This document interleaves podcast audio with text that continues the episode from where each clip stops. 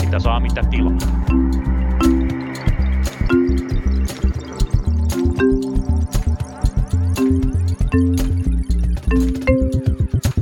Nyt pyörii hyvää päivää, huomenta. Tervetuloa taas tutulle ohjelmapaikalle. Lauri Muranen, moro Lauri. Terve Tuomas. Minä olen siis Tuomas Salonimi, tämä on Punakulma ja tänään vietetään Gallupin jälkeistä aamua. Katsoitko Lauri ensimmäisenä aamulla Galluppi? Joo, kyllä katsoin Tuomas äh, tällaisena politiikan aktiiviharrastajana, penkkiurheilijana ja puolinaisena osallistujana, niin nämähän on tietysti kiinnostavia, vaikka välillä ehkä liikaakin noihin painoa laitetaan, mutta No mikä sun, mielestä, mikä, mikä sun mielestä sitä nousi esiin? No, Kallupissa tietysti aina kiinnostaa se, että kuka on piikki paikalla ja tällä kertaa järjestys vaihtui. SDP tippui kakkoseksi 0,6 prosenttiyksikköä pudotusta ja kokoomuksella nousua 0,3.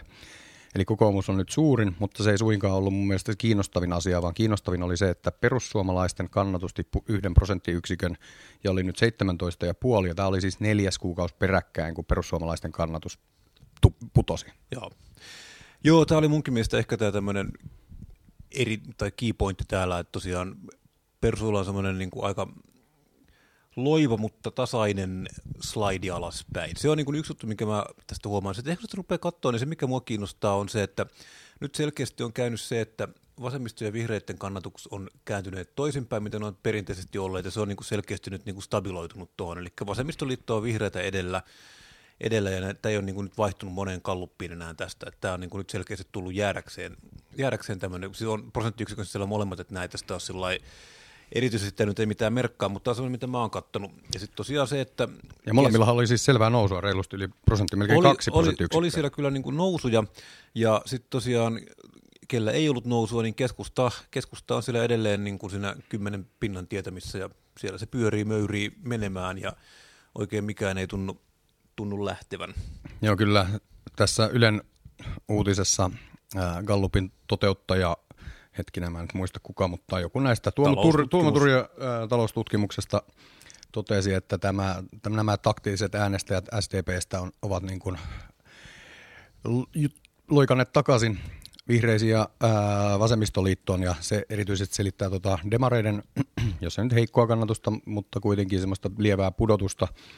Mutta jos palataan vielä tähän niin kuin kiinnostavimpaan havaintoon siitä, eli perussuomalaisten trendinomaiseen kannatuksen laskuun, niin tässähän nyt nähdään se, että mitä on kaikki, kaikki tällaiset politiikan harrastajat ovat uumoilleet, että tuleeko tämä näkymään jollain lailla tämä hallituksen varsin kokoomuslainen politiikka perussuomalaisten kannatuksessa, koska tiedetään, että perussuomalaisten kannattajakunta on selvästi heterogeenisempää hmm. kuin vaikka kokoomuksessa. Joo. Ja varmasti siellä on paljon porukkaa perussuomalaisten kannattajista, kannattajissa, jotka ovat erittäin tyytyväisiä hallituksen harjoittamaan politiikkaan, mutta nyt kun tämä rupeaa aukenemaan, että minkälaisia ää, Mitä se sitten käytännössä on. päätöksiä ollaan Niin. tekemässä, niin Kyllä. ja kuinka No no se se, voi- ihmisten arkeen vaikuttaa, niin se varmaan tuolla rupeaa näkyy. Joo, se on, se on varmaankin, varmaankin näin. Ja sitten tosiaan, niin kuin mainitsit tosiaan nämä, mistä oli paljon puhetta viime keväänä, oli nämä taktiset äänestäjät, eli tämmöiset ihmiset, mitkä sitten ehkä kannattivat vasemmistoliittoa ja vihreitä ja sitten kuitenkin äänestivät, niin äänestivät demareita, niin saattaa olla, että ne on sitten sitten lähdössä, lähdössä pois. Tosiaan sehän on, niin kuin, mikä tässä näkyy, on se, että Lindmani ei ole saanut semmoista isoa pomppua nyt tästä uudesta, tai uudesta puheenjohtajakaudesta tai valinnasta, mikä nyt aina silloin tällöin näkyy näissä, että tosiaan sillä tulisi jonkinlainen niin tämmöinen paljon julkisuutta ja sitten, sitten tämmöinen pieni pomppu, mutta sitä, sitä täältä nyt ei näy. Ja täytyy sanoa, että keskustahan teki itse asiassa välikysymyksenkin tässä viime, viime viikolla vai tällä viikolla tosiaan. He ilmoittivat, että he tekevät välikysymyksen sotesta ja soten rahoituksesta ja tästä välikysymystä tehdään siis pelkästään keskusta ja liike nyt, mikä oli mielenkiintoinen kombo. Eli tämä ei ole koko opposition yhteinen välikysymys, vaan pelkästään tosiaan niin kuin kepulaisten ja Jallis Harkimon oma viritelmä. Ja se, mitä politiikan penkkiurheilijat tässä nyt vähän naureskeli, oli se, että tämä hyvinvointialueet ja niiden rahoitus on niin kuin täsmälleen se, mitä Kepu on viime hallituskauden aikana te- tehnyt. Se on heidän käsi- käsialansa ja heidän tuotantoaan ja nyt, että mitä sä nyt voit tehdä välikysymyksen asiasta, sä oot itse ollut vääntämässä, se on niin kuin kiinnostavaa, mutta eipä sieltä nyt varmaan sen ihmeempää tuu. Mä itse, itse vähän sitä mieltä, että välikysymyksiä kannattaisi käyttää vähän toisella tavalla ehkä kuin tämmöisiin niin kuin, tämä tuntuu lähinnä trollaukselta, mutta tota, ja sitten se vielä niin kuin tosiaan tämmöinen tulee omille silmille todella hyvin, koska no, jos sä nyt teet välikysymyksen omassa toiminnassa, niin se, se nyt näyttää vähän hassulta. No joo, jos tämä nyt sillä lailla yksittäisenä asiana poimii esiin, niin olen kyllä samaa mieltä, että on tässä vähän sellaisia ää, erikoisia tai jopa tietyllä tavalla koomisiakin piirteitä, mutta mä luulen, että tässä on niinku taustalla ajatuksena se, että keskustalla on valtavan kova pohdinta päällä, että miten he erottuvat tästä niin sanotusta vihervasemmistosta tuolla oppositiossa niin, että he eivät niin kuin identifioidu tavallaan vaikkapa näissä työelämäkysymyksissä tai niin paljon ainakaan noissa sosiaaliturvaleikkauksissa, joten ää, valinta on sitten ollut, että keskitytään vaikkapa tähän soteen ja, ja kyllähän se on ihan totta tietysti, että ihmiset tuolla maakunnissa varmasti ovat aika huolissaan siitä, että miten tämä vaikkapa palveluverkko, terveysasemat ja mitä näitä nyt on, mitkä nyt niin. se sosiaalisena liimana siellä toimii siellä Persjärvellä. Joo, no siis tämä on ihan totta. Tästähän siellä ollaan huolissaan, mutta tosiaan se, mikä mua nyt tässä edelleen kiinnostaa, on siis se, että nämä rahoitusongelmat on ollut tiedossa jo pitkään, ne on tavallaan, että ne ei ole niin kuin menossa yhtään mihinkään ja niin kuin niihin ei ole olemassakaan varsinaisesti mitään niin kuin sinällään lääkettä, mitä niihin voisi antaa, joten tota, Tämä oli myöskin täytyy muistaa se, että jos katsotte minkä tahansa aluevaaliehdokkaa viime aluevaaleissa, niin kyllä ne kaikki lähti, ihan joka ainoa lähti sillä tavalla liikenteeseen, että sillä vaalilupauksena oli se, että mörköperällä säilyy terveysasema ja mielellään laaja päivystys ja mistään ei koskaan ikinä tingitä ja hyvinvointipalvelut ja lähipalvelut on turvattava ja niin kuin, että kaikki on tämä tällainen. Ja nyt jos katsoo, niin joka ainoa hyvinvointialue on menossa YT-neuvotteluihin ja joka ainoa hyvinvointialue aikoo karsia palveluverkkoonsa aivan todella merkittävästi. Joo, kyllä. Paitsi Kerava antaa hyvinvointialue, joka on todennut, että heidän palveluverkkonsa on jo karsittu, että heillä ei ole enää mitään mistä kartia. Mutta... Veikkaan, että tästä tulee kyllä vielä semmoinen iso keskeinen lähitulevaisuuden poliittinen ja ihan niin kuin tekninenkin kysymys, että kun on nuo sote-palvelut, niiden menot ka- jatkaa kasvamistaan, eikä sille kasvulle lo- silleen loppua näy. Tässä on tietysti monia rakenteellisia elementtejä, jotka tähän vaikuttaa, kuten niin kuin väestön ikääntyminen ja niin poispäin. Ja se tietysti vaikeuttaa tätä valtion talouden tasapainoa saamista, saamista, varsinkin jos ei lainkaan pystytä pohtimaan sitä, että miten vaikkapa valtion tuloja tai julkisen sektorin tuloja lisätään. Ja yhtenä elementtinähän tässä on vaikkapa nyt se paljon puhuttu maakuntavero, jota nykyinen istuva hallitus on todennut, että tällaista ei edes ryhdytä valmistelemaan, saati sitten oteta käyttöön, koska sehän lisäisi tietysti insentiivejä ja myös niitä keinoja, että miten sitä rahoitetaan, mutta myös insentiivejä käyttää sitä rahaa vähän ehkä fiksummin. Mm. Mutta, mutta tämä on vähän sellainen, tota, sellainen iso musta aukko, joka on mulle ainakin pikkasen vieras. Et en, en ryhdy tässä heti torstai-aamuna nyt sitten tätä sen enemmän, enemmän ruotimaan, että miten sitä rahaa pitäisi kyllä, järkevämmin käyttää. Mutta se, jokaisen torstai kuuluu vähän sote-keskustelua. No, no okei, okay. kyllä, kyllä mä itse, itse asiassa voisin yhden asian nostaa esiin. Tässä viime viikolla taidettiin puhua siitä, että Mä en muista minkä hyvinvointialueen, äh, hyvinvointialueen tuota, ostopalveluihin kuuluu silmälääkäripalvelut yhden kuukauden ajalta kolme lääkäriä ja lasku oli 300 000 euroa. Joo, se taisi olla jossain tuolla Savossa päin, mä en muista mikä, mikä näistä no, nyt tosiaan no, Etelä-Karjala joku tämmöinen. Näitä, joo, näitä nyt on, ja sitten tosiaan tämähän nyt on niin kuin, mä en ole varma, että onko tämä nyt niin kuin semmoinen yksittäinen asia, joka niin kuin tavallaan näkyisi näissä hyvinvointialueiden niin kuin, talousjutuissa noin kaikin puolin siis se, että lääkärit on helvetin kalliita, mutta tosiaan tämä on niin kuin ehkä enemmän niin kuin oire siis siitä, että, on niin kuin, että lääkärit ei suostu menemään myrkyperälle töihin, vaan sinne täytyy ostaa sitten ostopalveluna niin kuin todellakin näitä kalliita lääkäreitä, jolloin tilanne voi olla siis se, että yksittäinen keikkalääkäri, terveyskeskuspäivystäjä tienaa yhtä paljon kuin sairaanhoitopiirin tai nykyinen hyvinvointialueen johtaja, eli semmoista 15-20 kiloa. Et eniten sitä rahaa nyt edelleen kuitenkin menee lähihoitajien, koska lähihoitajien, perushoitajien, tämmöisiin sairaanhoitajien, niin kuin esimerkiksi vanhuspalveluiden pyörittämiseen, se on niin volyymillisesti niin paljon isompi, että siihen menee eniten rahaa, mutta ei tämä nyt sillä niin kuin, tämä on niin kuin ehkä tämmöinen oire, oire ennen kaikkea siis se, että näitä lääkäreitä ei meinaa, niin kuin, ei meinaa saada ja sitten ne on, mielellään tulee sitten niin oma firman tai jonkun vuokravälitysfirman kautta ja sitten ne on todella kalliita. Mutta hei, otetaan taas meidän pitkälle listalle asioita, joita voisimme ottaa punakulman käsittelyyn, eli sote, sote-palveluiden rahoitus ja mitä siellä voisi tehdä. Kyllä, mutta ennen kuin mennään sinne, niin puhutaan vielä... Ei, pysytään... minä käyn hakemassa nyt kahvia. Aha, selvä. Mutta nyt näin nopean kahvitauon jälkeen pysytään temaattisesti vähän samassa piirissä, eli pahoinvoinnissa ja Huomasitko Lauri, että Suomen yrittäjät julkaisi kolme päivää sitten Gallupin, eli kyselytutkimuksen? Ää, ennen kuin mennään siihen, niin haluaisin tota, kysyä sinulta Tuomas, että haluatko kuulla ää, vitsin kolmikannasta? No en ole varma, haluanko kuulla, mutta mä luulen, että mä kuulen sen kuitenkin. No, mä en kyllä nyt viitsi kertoa sitä, koska Suomen yrittäjät loukkaantuisi, koska he eivät ole mukana. Ai, ai, ai, ai. Tällä siis tietysti viittaan siihen, että Vitsillä perinteisessä kolmikanta-neuvotteluissa Suomen yrittäjät eivät ole olleet mukana ja heillä on vähän ollut tämmöinen niin vapaa-radikaalin rooli, rooli ja se tietysti näkyy monesti muun muassa heidän viestinnässään. Ja tällä viikolla tietysti Suomen yrittäjät ja vaikkapa oman työnantajani eri osastot ovat olleet jonkunnäköisillä tukkanuottasilla keskenään. Ja Pitkin Twitteriä suorastaan huudeltu. Twi- Twitterissä, joka nyt on tunnettu tästä rakentavasta keskustelukulttuuristaan, niin tässä nyt luen, luen tuota Mikael Pentisäkäisen twiittiä, jossa hän lainaa ää, haastattelu kauppalehdestä. Kun yrittäjät on otettu mukaan kolmikantaiseen valmisteluun, tuloksellisuus on romahtanut välittömästi. Suomen yrittäjät pitäisi heittää sieltä pihalle. Rami Lindström, eli SAK on työmarkkinapäällikkö, sanoo. Kyllä ja tästä podcastistakin tuttu itse asiassa. Mikael, joo, kyllä. Mikael Pentikäinen ää, sitten toteaa vaan siihen, että tämä on todella ylimielistä suomalaisten yrittäjien vähä, vähättelyä. Tässä käytetään nyt tätä politiikan kentältä ää, tutuimmista tuttua ää, keinoa, eli uhriutumista. Et sen sijaan, että Pentikäinen ymmärtäisi, että tässä viitataan nimenomaan Suomen yrittäjien tyyliin, niin hän puhuu nyt, että tässä, puhutaan, tässä käydään suomalaisten yrittäjien kimppuun. Tässä on iso ero, onko se, kirjoitetaanko se pienellä vai isolla S. Mm. No yrittäjät tosiaan kyseli, että ovatko ihmiset todistaneet aiheettomia saikkupäiviä ja sitten tosiaan tämän kysymyksen tai tämän kyselytutkimuksen, joka otsikoitiin ehkä vähän toisin, mutta sieltä tosiaan löytyy tämmöinen kohta, että 89 prosenttia suomalaisista ei ole koskaan harrastanut niin sanottua motivaatiosaikuttamista, eli ollut aiheettomalla sairaslomalla. Mutta sitten tosiaan tämä toinen kysymys, mitä kysyttiin, oli siis se, että onko noi, oletko koskaan todistanut aiheetonta sairaslomaa? Ja Eli 10 prosenttia oli sitä mieltä, että ei ole koskaan. Ei, ne oli kaksi erillistä kysymystä. Siis, siis 10 prosenttia ihmisistä, tai 89 prosenttia ihmisistä ei ollut koskaan itse olleet motivaatiosaikulla. 11 prosenttia ihmisistä sanoi, että he ovat joskus olleet niin sanotusti motivaatiosaikulla, eli aiheettomalla sairaslomalla.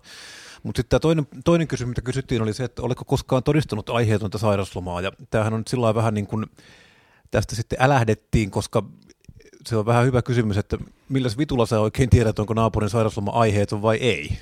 Joo, ja mun, mun mielestä tästä tulee muutenkin mieleen sellainen asetelma, vähän niin kuin autoilussa, että kaikki ovat mielestään keskimääräistä parempia kuljettajia Kyllä. ja aina on kaikki jonkun muu vikaa.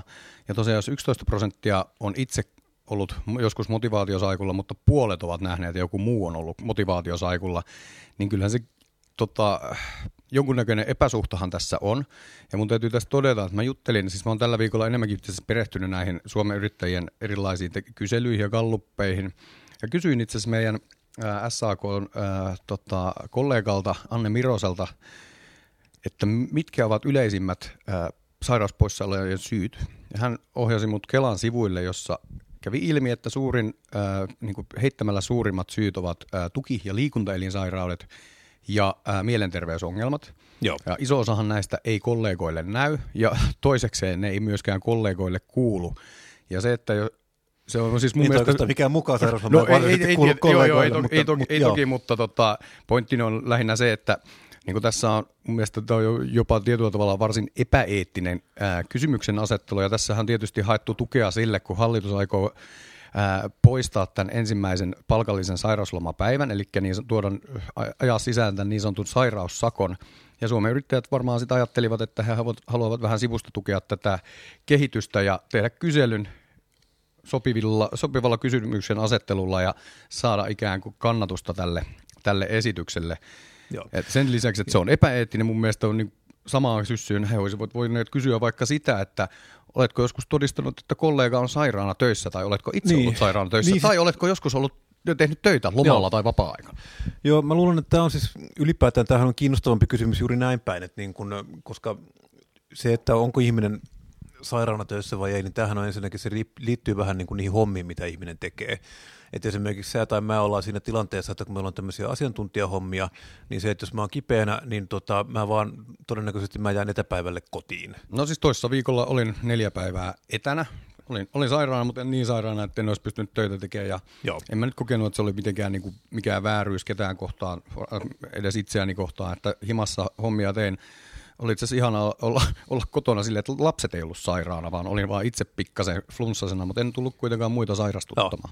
Ja sitten tosiaan toinen, toinen isompi ongelma on just siis se, että niin kun ihmiset tulee sitten joku töi, tekee töitä sairaana tai tulee sairaana töihin, töihin. Ja tosiaan tämäkin on semmoinen asia, mikä pitäisi niinku selvittää, että, että tästä mä mieluummin kuulisin, että mitä, mitä tälle sitten niinku tehdään. Että se on, musta tämä, mä en niinku ymmärrä, että mitä tällä, tai ymmärrän siis sen, että niinku tämmöisenä niinku viestintätekona, että tällä haetaan juuri siis sitä kauhistelua, kauhistelua siitä, että niinku noin, noin, noin ihmiset on sairaana tai ihmiset on motivaatiosaikulla. Ja tota, ymmärrän tavallaan tämän niin kuin sitä kautta, mutta niin kuin, että jos mietitään niin kuin työelämää tällainen niin kuin jonkunlaisella tutkimuksellisella otteella, niin sitä tämä kyllä nyt ei ihan niin ole. Että olisi mukavampaa kuulla jotain niin kuin, tavallaan niin kuin oikeita. Just tavallaan siis esimerkiksi se on niin kuin se tärkeä pointti, että niin kuin, sairauslomista niin kuin valtaosa on niin kuin näitä mielenterveysongelmia tai sitten niin tuki- ja liikuntaelisairauksia, eli kyllä se ihmisellä selkärenkkaa. Ja edelleen siis se, että selkärenkkaa, niin se ei näy, se ei näy kanssa, kanssa ihmiselle. Mä en niin kuin, muutenkaan mä en niin kuin tiedä, mitä tavallaan tämä puolet, mitkä on vastanneet todistaneensa motivaatiosaikuttamista, niin mä en niin kuin oikein tiedä, että miten tämä niin kuin, miten se ihan käytännössä tapahtuu, koska mä muistelen myös aikaa, niin silloin kun itse tein vuorotöitä, niin jos joku ihminen oli sairaana, niin silloin hän ei tullut töihin, ja ei se niin kuin, en mä tiennyt, keitä olisi pitänyt olla työvuorossa ylipäätään. Että mä en niin kuin tavallaan tiedä, että miten tämä oli niin kuin ylipäätään mahdollista. Mm, että niin kuin mä olisin jotenkin todentanut, vaikka mä olisin halunnutkin tietää, että onko, onko nyt Pekka motivaatiosaikulla, niin mistä se olisi ollut ylipäätään mahdollista tietää? Joo, kyllä. Mutta niin kuin sanoin, että tässä on niin kuin ilmiselvä ikään kuin tavoite tai motiivi tukea tätä hallituksen sairaussakko ää, tota, esitystä, joka on jossain vaiheessa tulossa. Mutta niin kuin tästä ehkä päästään laajemmin tällaiseen keskusteluun näistä kyselytutkimusten käyttämisestä poliittisen viestinnän ja tota, lobbaamisen keinona. Ää, SAK itse asiassa kysyi suomalaisilta, että mitä mieltä he ovat tämän ensimmäisen sairauslomapäivän ää, tota, palkattomuudesta. Et jos yrittäjät olisivat kysyneet tätä, koska siihenhän tämä ilmiselvästi mm. liittyy, mm. niin no, SAK, kyselyssä 71 prosenttia vastusti sitä esitystä ja vaan 23 prosenttia kannatti koko väestöstä. Ja jos et halua nyt SAK, anteeksi, ää, SAK propagandaa uskoa, niin ajatuspaja E2 teki ihan samanlaisen tai vastaavan kyselyn, jossa sama asia vastusti 67 prosenttia, eli ei toi nyt niin hirveästi nelisen prosenttiyksikköä eroa, eli selvä, niin kuin selvä tuomio enemmistöltä suomalaisista ja hyvin pieni osa tätä sit lopulta kannattaa. Mutta haluaisin tästä itse asiassa tuoda tämän keskustelun laimin just näihin kyselytutkimuksiin siinä, että kuinka paljon tietyllä tavalla painoarvoa ja todistusvoimaa näille annetaan, koska se on todella ilmeistä, että niitä pystyy käyttämään mm. ää, aika tarkoituksenhakuisesti ää, omien tavoitteiden ajamiseen. Ja tämähän on ollut tietyllä tavalla Suomen yrittäjien, mutta ei se ole tietysti ainoa putiikki. Monet muutkin näitä käyttää, varmasti myös ää, ammattiyhdistysliikkeen pumput ehkä SAKllekin tästä voi ottaa korvan taakse jonkunnäköisen ajatuksen, että miten, miten kyselyitä voisi omien tavoitteiden Joo, mutta siis ajamiseen jo... käyttää niin voima, voimallisemmin, mutta pointti on, että S, äh, Suomen yrittäjältähän tuli tällä, tällä viikolla toinenkin kysely, työelämägalluppi. No niin. Työelämägalluppi, jossa kysyttiin monia, monia asioita, äh, ja ehkä kiinnostavin niistä oli se, että siinä kysyttiin siis suomalaisilta, että minkälaisia äh, uudistuksia suomalaisilla työmarkkinoilla tarvitaan. Ei siis kysytty, että vastustaako vai kannattaako jotain, vaan oli vaan annettu lista asioista, että, ää, joista sai valita, että mitä näistä henkilöt kannattaa. Et siellä selvästi suurimman ää, kannatuksen sai tällainen uudistus, käytetään nyt sitä termiä niin kuin tässä kyselyssäkin käytetään, kuin, kuin ää, sosiaaliturvan kannustavuuden lisääminen. Osaatko, mitäs... sä, niin osaatko sä heti niin kuin lonkalta avata, mitä tämä tarkoittaa? Tämähän on, kuulostaa tosi kivalta. No, tämä on vähän se sama vanha vitsi siitä, että kun pastori tuli pitämään kouluun päivänavausta ja sanoi, että kun minä tulin tänään kouluun, niin minä näin tuolla puussa sellaisen pörröisen, tämmöisen ruskean asian, mikä hyppi oksasta toiseen, että osaatteko arvata, mikä se oli? Ja sitten joku sanoi, että asiayhteydestä päättelen, että se oli Jeesus. että voisin kuvitella, että tässäkin nyt on kyse siitä, että pitäisikö palkkaa maksaa vähän vähemmän ja pitäisikö jonkinlaista sosiaaliturvaverkkoa jotenkin purkaa sitä ympäriltä, että en, en tiedä mitä, mitä kaikkea sillä nyt on, mutta kerro mulle. No joo, no siis niin minäkin sen ymmärrän, tai siis varmaan... Avattiinko sitä ylipäätään sinne ihmisille? Ei, Ää, ei okay. avattu, siis vaan puhuttiin no niin. kannustavan sosiaaliturvasta ja siis niin kuin intuitiivisesti minäkin olisin sitä mieltä, että joo, kyllähän tämä on oikein hyvä idea.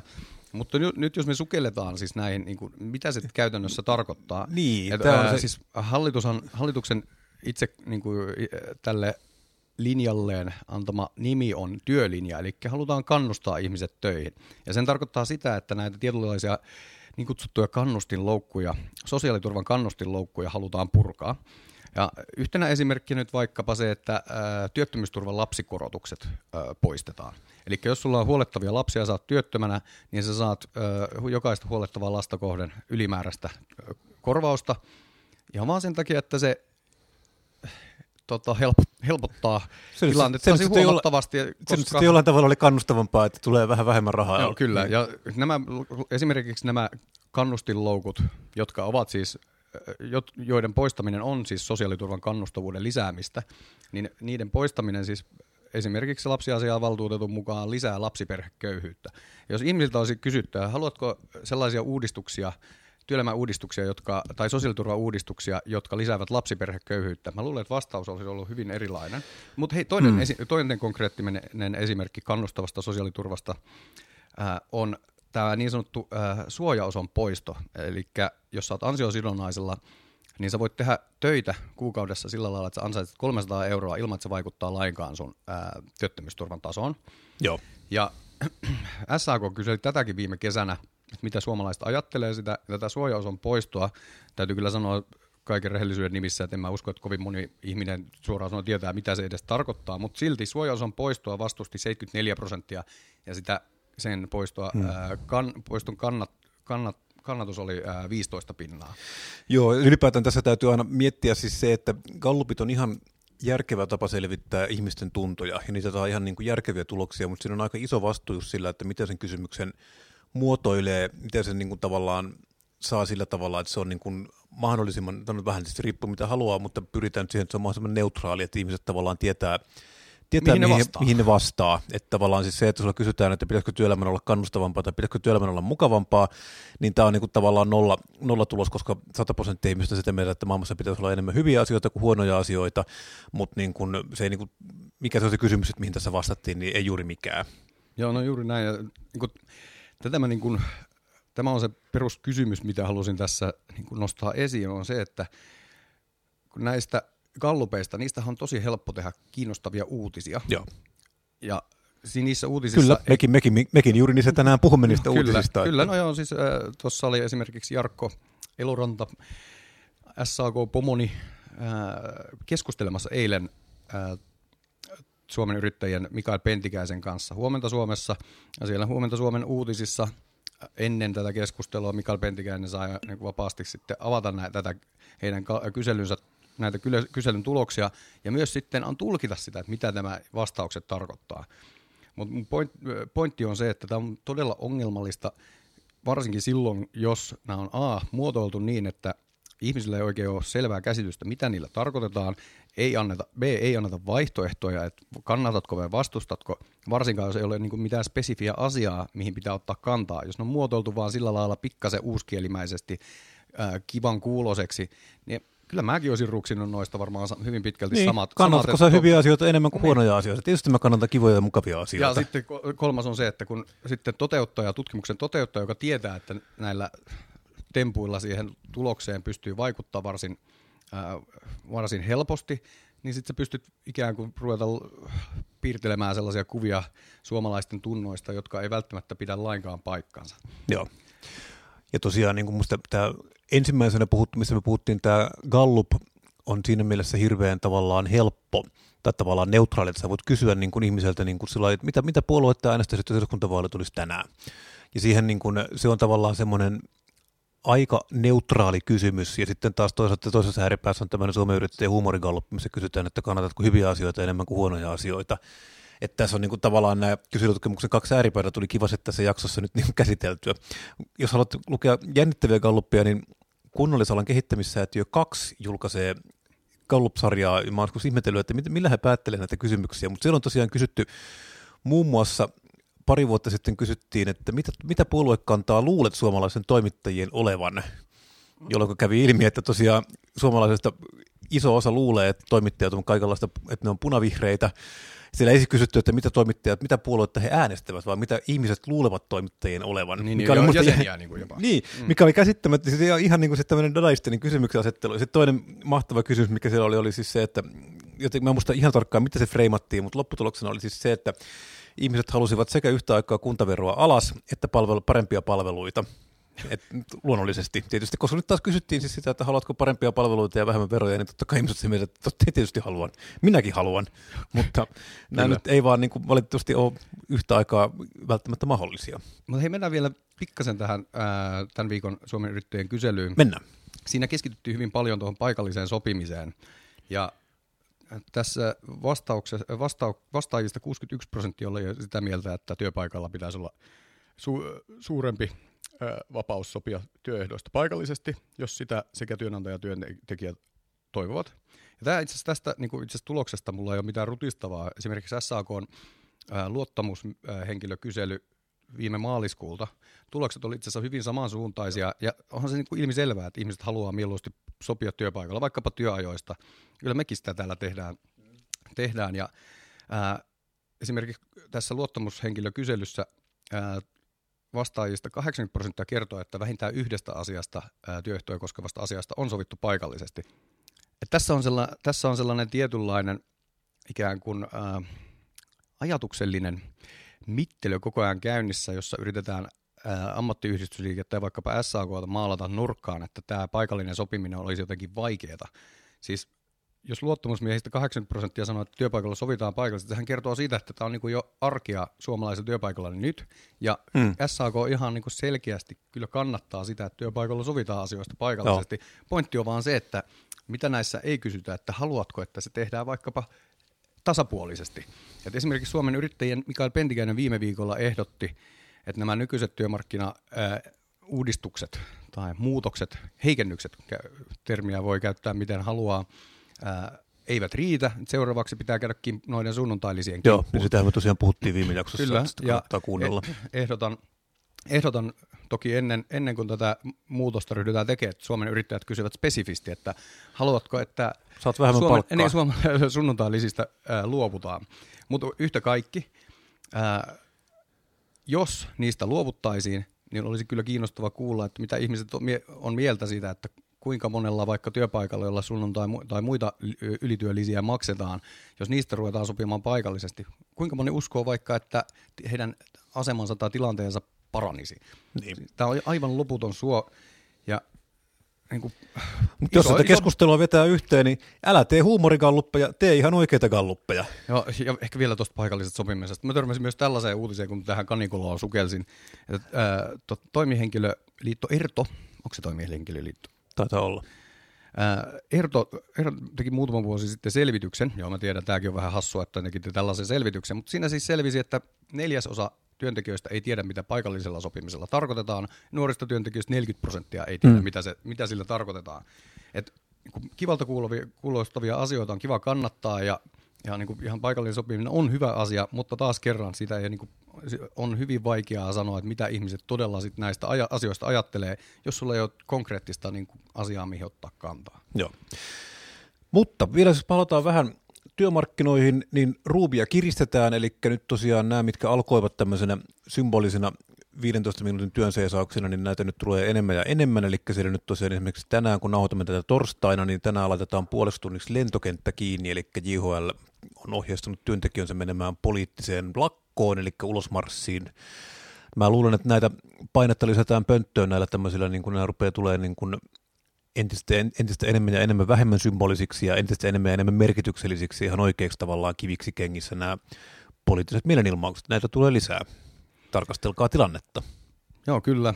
Ja toistaiseksi ainakin olen ollut ilahtunut siitä, että ei ole vielä tullut sellaisia ulostuloja, että Suomen tota, talous ajetaan nyt tällaisilla toimilla lamaa ja tämä on jo maksanut satoja miljoonia tai pari nollaa perään, perään vaan että niin kun, reaktiot vaikkapa työnantajaleirissä tai myös poliittisessa oikeisto- tai hallituspuolueessa on, ovat olleet maltillisia, Mutta on erittäin mun mielestä positiivista se, että keskustelun pyöri näiden oikeiden asioiden ympärillä ja hmm. siitä, että mitä se ihmisten elämälle tarkoittaa. Joo, mutta tämä varmaan rupeaa liittämään, riittämään tältä erää tähän. Kiitoksia, kun kuuntelit Punakulmaa. Nautimme tätä torstai-aamulla. Tilanne on saattanut muuttua perjantai iltapäivään mennessä, jolloin tätä kuuntelette. Eli saattaa olla, että paikallisopimusta kannattavien ihmisten määrä on esimerkiksi muuttunut. Mutta tämä oli kuitenkin tosiaan Punakulma. Hän on Lauri Muranen, minä olen Tuomas Saloniemi. Mukava, kun kuuntelit vihjaamesta kaverille. Ja kannattaa vaikka kysellä, tehdä kysely kavereille. Gallupoi. Että, että kuinka paljon pidät punakulmasta? Niin me voimme myös tehdä oman gallupin. Mä ei tässä nyt juuri galluppia ole, onko siis 100 prosenttia vastaajista piti punakulmasta, mutta se johtuu siihen, että vastaajia oli me, me kaksi. Suomen ainoa podcast, jota kannattaa kaikki ää, vastaajat. Kaik, kyllä, hyvä. Mutta hei, hyvää viikonloppua. Morjes. Moi.